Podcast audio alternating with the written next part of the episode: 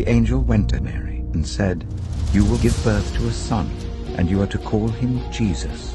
He will be great and will be called the Son of the Most High. The Lord God will give him the throne of his father David, and he will reign forever. His kingdom will never end.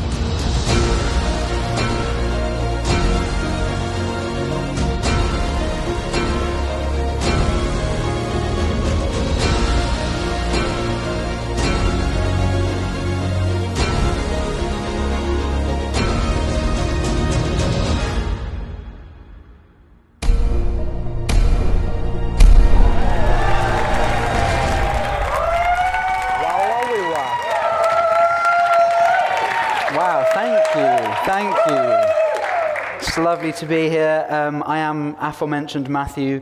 Lovely to meet you. Haven't done this for a while. Haven't done the talking thing for a while. So, um, but I'm back, despite popular demand, to kick off our new series, which is, as Emily so elegantly got across to us, uh, "Make Jesus King."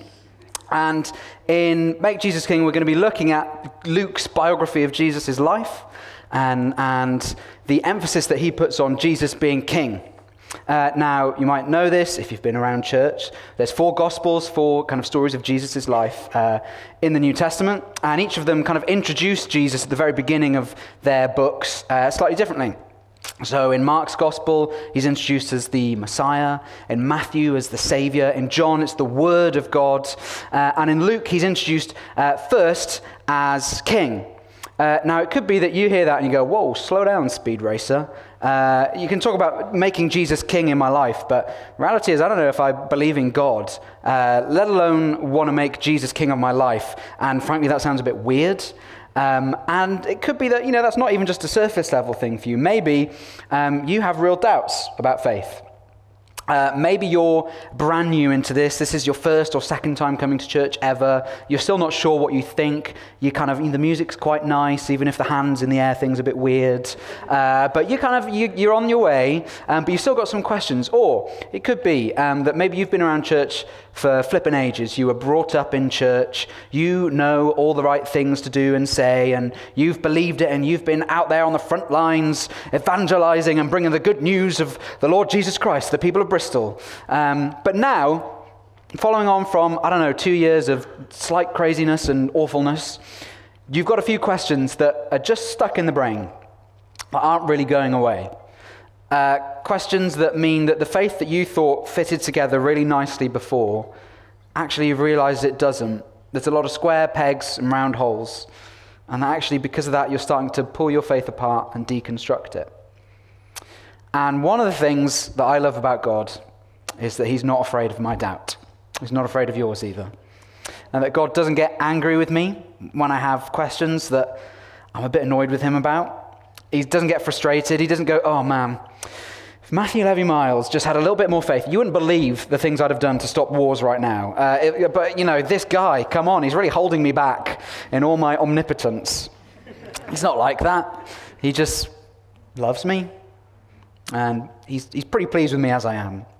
Uh, and actually, one of the people in the Bible that I think is a great example of how you work through doubts is John the Baptist. And I'll be honest, the Bible's full of these people. Uh, people who aren't totally sure what they're doing, to be honest, have a lot of big questions. And I was listening to a podcast the other day, and the person on it said, Do you know what? The, one of the funny things about doubt as a Christian is that pretty much all of the arguments against God are already in the book, which you'd have thought would be a bit of a rogue move by God. Here's, here's my new biography, and here's all the reasons why you shouldn't believe in me. Is, is you, you kind of think, all right, you've got to be pretty self confident, Lord, if that's the angle you're going with from the off here.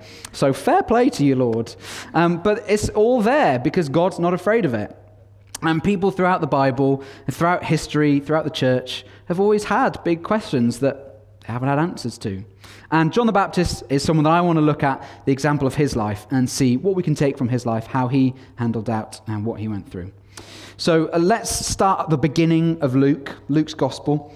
Now, at the beginning of Luke, we don't hear about Jesus first. There's a little introduction, but actually, then we hear about John the Baptist and his birth being heralded. So his mum and dad, uh, you know, Liz and Zach, are mirrored with um, Abraham and Sarah in the Old Testament. So they're too old to have children, but they've been really faithful. And God says, Actually, I'm going to give you a kid.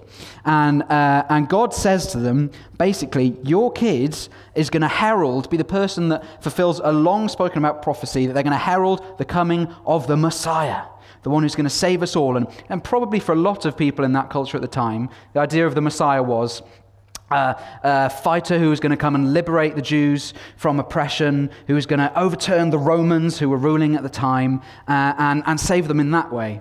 And so that's, that's kind of a big, I mean, just starting your life, that's kind of a big, big way to kick things off is, you know, God prophecy, you're the one who's going to tell everyone about the Messiah. Uh, and then uh, talk about good family genes. Liz's sister turns out to be Jesus' mum. Uh, so they're cousins. And so I don't know what the rest of the family got up to, what the other cousins did, but, you know, pretty good start there. And so uh, Mary, Jesus' mother, you know, they get told, her and Joseph get told, he's going to be the savior of the world. He's going to be the king, and he's going to rule like uh, King David did, who was a king from long ago, who was this amazing model of what it was to be a leader and to follow God. And so, okay, cool, pretty big start. Uh, no pressure on you there, John or Jesus. And so, fast forward um, a whole bunch of years, John's all grown up, bless him. Um, and He's got this amazing ministry. He's got loads and loads of followers, and he's renewing. Uh, he's leading this big renewal movement, and people are coming to faith. And uh, he's baptizing all these people, and he basically goes around. Um, he's a little bit nutty, but we'll give it. We'll give it him. He walks around the desert for a bit, wearing camel clothes and uh, eating locusts and honey. Um, but we've all been there, right? It's a phase. You you go through it if you're brand new to faith, I'm sure you'll go through that phase too. Um, and he goes around saying, um, Repent, for the kingdom of God is near. And so he's, he's really into this stuff. Um, and then basically, Jesus turns up on the scene, and John one day is baptizing people in the river, and Jesus comes along, and John baptizes him. And at this point, there's a big light from heaven, a big voice comes down and says, This is my son with whom I am well pleased of Jesus. And you're like, okay, this is, this is pretty, you know, messianic type vibes we're getting from Jesus right now. And yeah, it looks like John's the one pointing to him. And even it gets to the stage where um, Jesus' followers start to grow as his ministry grows. And so some people, you know, like, oh, John, Jesus is kind of a big deal now. Oh, yeah, some of your followers are off with him now. But John says, No, um, behold the Lamb of God who takes away the sin of all the world. This guy just, instead of, instead of getting annoyed, he's, his whole life is about pointing to Jesus, about telling everybody else about who Jesus is, the person who has arrived on planet Earth as the Messiah, as the King. And I, I kind of imagine at this point, like pro- they probably didn't have BBC News uh, a couple thousand years ago, but it was six o'clock news. Good evening, I'm Huw Edwards. And over to our baptism correspondent, John the Baptist. John, what are the scenes like in the river at the moment? And he'd be like, Behold the Lamb of God who takes. I think we've got some uh, technical issues there now. over to Rome for the chariot racing updates. Uh, and, and, you know, his social media is popping off, all that. Um, and, and, and it's a big deal. So, John has not only kind of had uh, his faith and his story put onto him uh, through God and through, I'm assuming, his family who would have told him about this stuff, potentially, um, but he's also invested in it himself. So, he's kind of a two pronged attack of being very involved in his faith, in what he believes, and who he's speaking about, and what he's given his life to. But then, something happens to John that has happened to a lot of us recently, in that something happens that means he's isolated from his community. Uh, he can't worship communally. He is isolated from, um, from, from his, his friends, the people that encourage him in faith, uh, because he's put in prison. Uh, what happens is, uh, it was this, it says this in Luke uh, chapter 3. When John rebuked Herod, the tetrarch, because of his marriage to Herodias, his, his brother's wife, yeah, don't do that. Uh, and all the other evil things he'd done. Herod added this to them all. He locked John up in prison. And talk about lockdown, um, being in prison.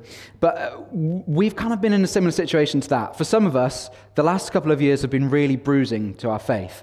And this isn't in the Bible, but I, I was thinking as I was preparing this, I wonder what questions might have gone through John's mind at this point as he sat there in prison. He's probably in there for about 12, 18 months, we reckon, and in the prison of this place called Machaerus. I can't remember, I don't know if I pronounced that right. Um, really upsettingly, Machaerus, autocorrects to machetes. Um, and I had a whole thing about this he's in the prison of machetes. Like, I don't know, maybe he's just like stood upright like this, and if he moves, he gets like poked by a machete. But that's not what happened, I'm afraid. It was a much more normal prison as far as I'm aware. But anyway, he's in this prison, 12 to 18 months, and I wonder what questions went through his head. Have I, have I wasted my life? I, all this that I've done for Jesus, telling everyone about who he is, is this all going to be for nothing? Is Jesus really who he says he is? Because loads of people have claimed to be the Messiah. Anyone can go around saying some nice stuff. But why does that make him right? I know I've seen all these miracles and heard all these stories, but I don't know, am I misremembering? Uh, I know there's all sorts of social phenomena that can happen when you get big crowds together. I, I don't know. Was any of it right? And um, maybe for us, those are the same questions that we've been having. And actually, I want to say it's really okay to have those questions. And it's one of the reasons that I love God, as I said. And there's three things that I want us to take from John the Baptist's life here and his experience of doubt. Uh, and I think, I hope, I pray, are really applicable to us here. So the first one is that it's okay to question God.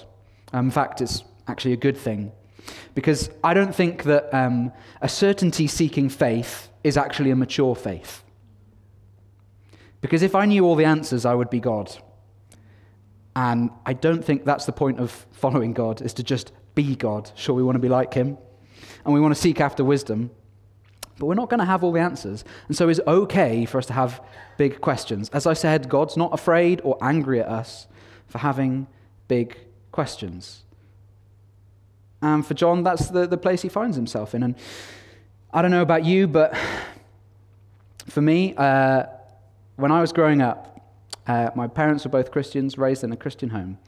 And I think maybe the most important thing, not the most important thing, one of the most important things they ever taught me was these three magic words, okay? That have got me through so many hard times. Now, when I was young, I was a little boy, you know, kind of seven, eight, nine, being tucked into bed. And for some reason, that was always the time when I would have my big questions for mum or for dad. Say, Mum, if God really loves everyone, why, why is there all this horrible stuff happening? Mum, if God can do miracles, why don't we see as many miracles as we saw happening all the time in the New Testament? Mum, if this, if that. And sometimes, yeah, they'd have, they'd have answers, sure. But other times, they would pause for a little bit, think it through, usually smile, and say these three magic words I don't know. And it's really okay for us to say that. And that's, a, I think, a big part of a maturing faith is being able to accept, oh, yeah, things are really tough and there are things that I'm annoyed about, but it is okay for me to not know things. We don't have to have a total certainty seeking faith. There are going to be things that we don't know until we see Jesus face to face. But I have had times like that when it seems like faith is totally gone. So for me, when I was in my third year of my undergrad degree, um, I was studying religion and theology at the University of Bristol, and um, I was doing my dissertation on when did a high Christology develop? Right? Basic stuff. So basically, at what point did people actually start thinking that Jesus was God, not just a great teacher, or even a Messiah within the bounds of, you know, someone who would be that soldier or liberator or whatever it is. At what point did people start thinking he was actually God? I wanted to call it, he's not the Messiah, he's a very naughty boy. But my um, supervisor said I wasn't allowed to do that, so that was a shame. But uh, big up Gavin D'Costa, though, and John Balsarac, all the department, some real heroes there. Um, real heroes of the faith to me. Um, and uh, so I, I, got cracking with that, and it meant getting really, really into uh, particularly the Gospels, uh, the stories of Jesus' life.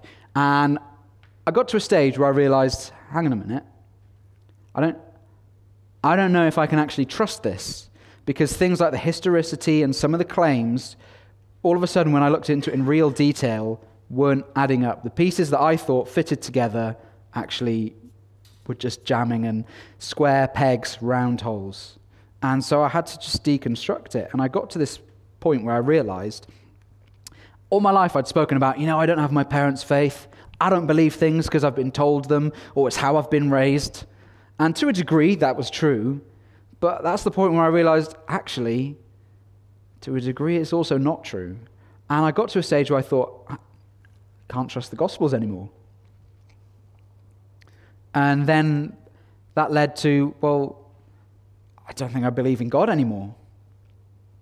And it was a real scary place for me, coming to that point of realizing, yeah, all this thing that I've invested all my life in, I think I might have wasted my time. And at that point, I start to think, well, I'll give it a shot. I'll see what I can do if I can get my faith back. So at that point, I'm kind of, you know, think my, my faith is hobbling, limping along. And so, one way that I found um, really helpful at that stage to just begin to walk again in faith, to take little baby steps, um, was to just go back to basics a little bit. So um, I found really helpful these um, axioms by a guy called Science Mike um, as a way to kind of really tiptoe back into faith. And I know, you know, I might get some people here saying, oh, you know, that's not a high enough Christological value. You don't understand the ontological repercussions of what you're saying by reducing faith to this. Yeah, I know. It's, it's a slightly reductionist approach because sometimes that's what you need when you're in a crisis, okay? So don't at, well, you can at me if you like, but I'll just at you back uh, in the comments. So, um, so, so, this is what I mean by an axiom. So, um, we'll get the first one up. So, faith, uh, that thing that I was struggling to have, is at least, so if, if it's nothing else, faith is a way to contextualize the human need for spirituality and find meaning in the face of mortality. Even if that's all faith is, spiritual practice can be beneficial to cognition, emotional states, and culture.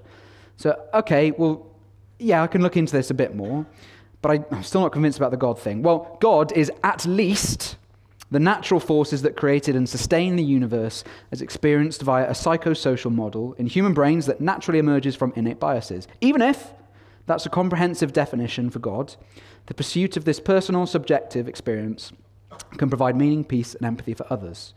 Okay, well, the, you know, the thing that people do to connect with that is, is prayer. Well, prayer is at least, at very least, if nothing else, it's a form of meditation that encourages the development of healthy brain tissues, lower stress, and connect us to God. Even if that's a comprehensive definition of prayer, the health and psychological benefits of prayer justify the discipline. And, and so from that point, that led me to a place where I thought, oh, do you know what? Actually, I think there's probably something behind the universe. I, I don't want to put a name on it. I don't know what it is. It could be some sort of energy force. I don't know, but it makes sense to me and it feels right that there's something. Uh, and that's where we get to the second thing that I want to take from John the Baptist's life, which is to not do your doubt away from Jesus. So bring your doubt to, to him. Um, and what John says, actually, we might need to cycle back here slightly, but what John says when he's in prison um, is I just need the verse. Uh, oh, I think we're missing it. Aha, here we go. So, uh, yes, so John's disciples told him about all these things. So, Jesus has been out healing, uh, doing miracles whilst um, uh, John is in prison. And John's disciples told him about all these things. Calling two of them, he sent them to the Lord to ask, Are you the one who is to come, or should we expect someone else? Now, at first glance, you're like, okay, sure, reasonable question. But then when I kind of read that again, you're like, ouch.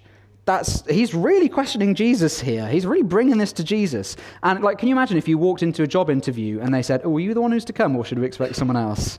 like, it's a little bit savage here. And so he brings his doubt to Jesus. He says, "All right, you handle this," and he doesn't do it away from Jesus. Um, sorry, could we just then head back forward then on the note? So this is my bad. I skipped a bit. Sorry, everybody.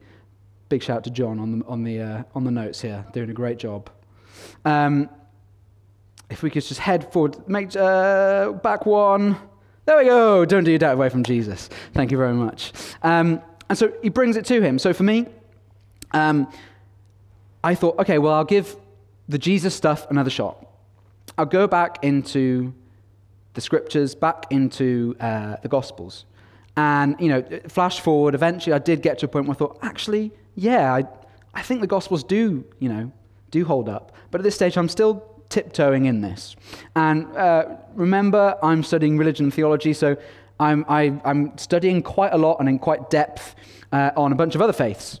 Uh, so I, am not here to bash other faiths, so I'm not going to get into the depths of that. I'm here to talk about Jesus, so that's what I'm going to focus on. But as I studied all these other major religions, looked into other ways of thinking about how we can understand the thing called God, whatever it is, or whoever he is, I came to this realization that basically everything boiled down to how good I could be, or me getting it right, and me on the judgment day, God weighing my heart and saying, Yep, there's enough good in here, or me being good enough so that I get a good rebirth, or I can escape the cycle of life, whatever it is. It all depends on me. And I don't know about you, and you might genuinely think, um, uh, and I don't have a problem with it, you might think, well, do you know what? I think I'd be all right. But for me, I, honestly, I know I've made too many mistakes. I've let far too many people down. Uh, I've dishonored God more times than I can remember. And I, I need a Savior. And, and when I examined the person of Jesus, what I found was that there was no one in human history who's had the impact on humanity that Jesus has. There's nobody whose life was so significant that we split time in half based around his life and death. Uh, there's nobody in any other religion or no human that can say to me, I love you just as you are, and I've died for you so that you can be with me and be with God. Uh, and it doesn't depend on how good you are. I've died because it depends on how good I am, on who I say I am. That's what Jesus says, and no one else can say that. And so I got to the stage where it was kind of, well, if it's going to be anything, it can only be this thing. And um, there's no one like Jesus. We were singing that before. Honestly, I got so emotional as we were singing that. It just honestly reminded me of that whole time. Beautiful, beautiful, beautiful Jesus. How lovely, how sweet is the name. There's nobody like Jesus. And so, what we do with that, and that, I'm not saying that all my questions went away. I still had flipping loads of them. Um, but what I did then, and what John does, which is really important, is um, he makes Jesus the king of his doubts. So when we're doubting, we can make Jesus king of your doubts. Now, for me, um, as I said, it doesn't mean that all my questions have gone away. Uh, but it does mean what I've noticed that my questions pile up, but so does my love for Jesus. And I become more and more in love with Jesus the more I learn about him, the more time I spend with him. And when I say make Jesus king of your doubts, it's not to say, well, over to you, Jesus. I don't know. It's, Lord, I'm going to trust you with these questions. I'm handing them over to you. I'm putting you in charge of this. And I'm trusting that you are big enough to handle them. And that's not to say I'm not going to keep on looking for answers and reading and researching and all that. But I can say, Lord, I, I trust you're big enough in all of this. And so in John's life, um, this is what happens. Um, if we could skip ahead, so not that reading. Uh, yes, so sorry. There we go. Um, uh, John has sent this message to Jesus through his disciples um, and said, you know, are you who, who you say you are? Are you really? Um, and this is what uh, Luke's gospel says then. It says, At that very time, Jesus cured many who had diseases, sicknesses, and evil spirits, and gave sight to many who were blind. So he replied to the messengers, Go back and report to John what you've seen and heard. The blind receive sight, the lame walk, and those who have leprosy are cleansed. The deaf hear, the dead are raised, and the good news is proclaimed to the poor. Blessed is anyone who does not stumble on account of me. After John's messengers left, Jesus began to speak to the crowd about John. What did you go out in the wilderness to see? A reed swayed by the wind? If not, what did you go out to see? A man dressed in fine clothes? No. Those who wear expensive clothes and indulge in luxury are in palaces. But what did you go out to see? A prophet? Yes. I tell you, I'm more than a prophet. This is the one about whom it is written, I will send my messenger ahead of you, who will prepare your way before you. I will tell you, among those born of women, there is no one greater than John, yet the one who is least in the kingdom of heaven of God is greater than he. When John makes Jesus king of his doubt, Jesus doesn't give him a four hour lecture on uh, why he's right, doesn't send him um, a DVD of an apologetics series. He gives him some encouragement. He says, Here's some evidence. Yes. Here's what you have seen is right. The blind receive sight, the lame walk. He gives him something to consider, and he encourages him. And what I love is that then when John's disciples are gone, so behind his back, Jesus is saying, Yet um, I tell you, among those born of women, there is no one greater than John. The guy who has, let's be frank about this, publicly questioned Jesus. So if you imagine um, the disciples are bringing this back to Jesus, but I, I don't know, maybe um, this is words getting out. Have you heard John the Baptist, the guy who was bigging up Jesus. That, you know, the guy who was on the six o'clock news with Huw Edwards shouting, Behold the Lamb of God who takes away the sin of all the world. The guy who uh, went through the wilderness wearing crazy clothes, eating locusts and eating honey. The guy who gave everything to tell people about Jesus. He's questioning Jesus. He's asking if Jesus is really the one he says he is. John the, John the Baptist said that. Oh my gosh, that must be humiliating for Jesus. Jesus must be horrified that, like, his main man is beefing him in public. So you'd kind of expect, well, you know, sometimes, yeah, people go through hard times and they, they go a bit crazy. And, you know, John obviously just like he's off his rocker. Uh, John's just had a hard time, you know. Just, just, just don't tell anyone what John said. All right, all right, all right. And but here's my new favorite disciple over here. Oh, now new disciple. You, you've never had any doubts, have you? Oh no, Jesus. Oh no, no. I'm 100% sure of my faith every single second of every day. Wow. And that's what you should all be like. Is not what Jesus says. He says the guy who has given his all, but still has some struggles and some questions and some doubts. Yeah, He's the guy. There's no one greater than John. And as I've said over and over, that's what I love about God. He is big enough to handle my biggest questions.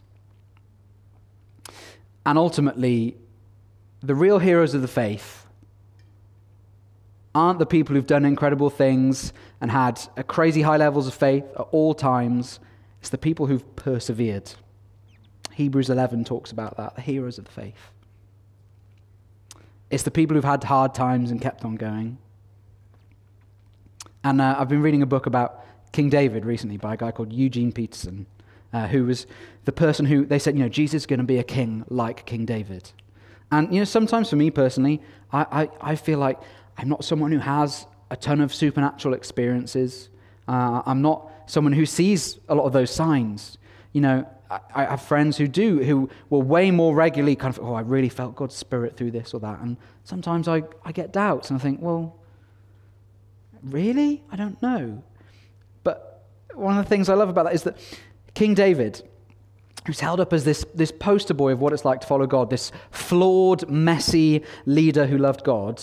Um, Eugene Peterson says, in his whole life, obviously he receives words from God and things like that, but there's no, there's no kind of really obvious miracles in his life. Uh, but he's still held up as this poster boy of what it's like to follow God. Uh, that actually, because our faith doesn't depend necessarily on what God does for us, uh, it doesn't have to depend on my circumstances. Faith depends on who Jesus is. Faith says that if Jesus has died on the cross and risen again for me, then that's enough. And I'm going to limp and hobble through my faith life, but I know that Jesus is on my side. And I'll be honest, guys, you know, I've spoken about how I really struggle with doubt in my life. And I can honestly say to you, I've still got all those questions, but I've never been more convinced that Jesus is the way, the truth, and the life. I can stand here and with my hand on my heart tell you all, I've been through those depths of doubt, and I can say, Jesus is the way, the truth, and the life. And I've never been more convinced that He is the King that we need. He's the Savior that we need. I look at the news, and it does nothing to give me any doubt that Jesus is the one we need. that He's the one we want to make king of our doubts. So, for you this evening, maybe it's that you just need a little bit of encouragement to say, hey, if you've got some questions, it's all right. You can talk them through with people, you can talk them through with God. You can hand them over to Jesus. Don't do them away from Him. Don't hide away. Don't feel like you can't bring that to God. But make Him king of your doubts. Say, Lord, these are yours. I'm still going to do my research. I'm still going to read. I'm still going to think. I'm not switching my brain off. But I'm saying, Lord, I know you're big enough to handle these. For other, others of us, it might be that you're going through a really serious crisis of faith. For the last couple of years of pandemic have, have really rocked your faith. That you're in that place like I was of, I don't, I don't know if I even believe in God at all anymore. I don't know if I can. And I want to encourage you do talk to people about it. Uh, it's okay to kind of go back to basics a bit with your faith, like I did, to take little tiny baby steps, one step at a time, and ask Jesus, hey, can you, can you carry the weight of this for me? Can you be king of these doubts? So, what I want to do now is just pray um, and ask God's Holy Spirit to fill us all. And I really believe that for whether in, in either of those camps or somewhere in between, or kind of you're not struggling with doubt right now, but it's helpful to know, or whatever you are. Maybe you're brand new uh, as a Christian. You're a totally new uh, Christian over the last few weeks. Um, welcome to the family. And actually, I hope this is good preparation for you because all of us, uh, as a part of the life of faith, will struggle with doubt at some time. Uh, but wherever we're at, I really believe that the Holy Spirit wants to encourage us, um, fill us with faith. And for me, at times in my life, um, like I kind of mentioned, there have been times when I've been um, really filled with the Holy Spirit and felt it as a tangible thing and felt, wow, feels like the Holy Spirit's doing stuff through me. There have been other times where people have prayed with me and it, I kind of felt, well, sure, fine. Um, but then later on, I've gone on to realize, wow, actually, God really did stuff through me. So I want to encourage um, us to pray together. We're going to have um, a whole bunch of people over on my left, your right, um, who would love to pray with you. All they're going to do is just ask to put a hand on your shoulder or your arm. They're just going to ask God to be king of your doubts, just to do his thing. You know, us talking at you isn't going to do anything magic. It's God um, that does the work. So, um, would you stand with me? And if the band want to come back up.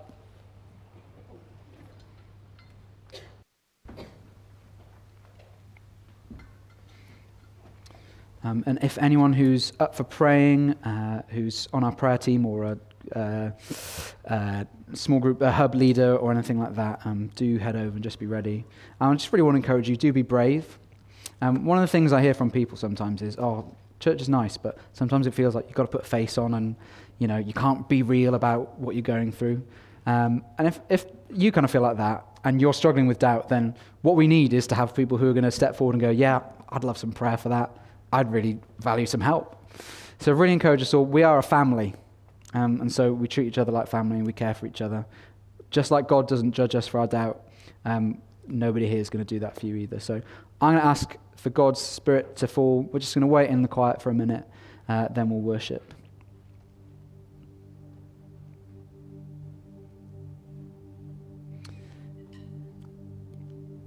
Yeah, Holy Spirit, I just ask that um, in each of us now, you be encouraging us and filling us with faith. Lord, where there's kind of fear and doubt, I just ask that you begin to kind of thaw that ice. Lord, I just ask that you be encouraging people, filling us with faith. And Lord, I, I thank you that the church is a family and that we can be real with one another. Holy Spirit, I invite you now, and we're just going to wait for you in, in the quiet for a moment. Let's just wait.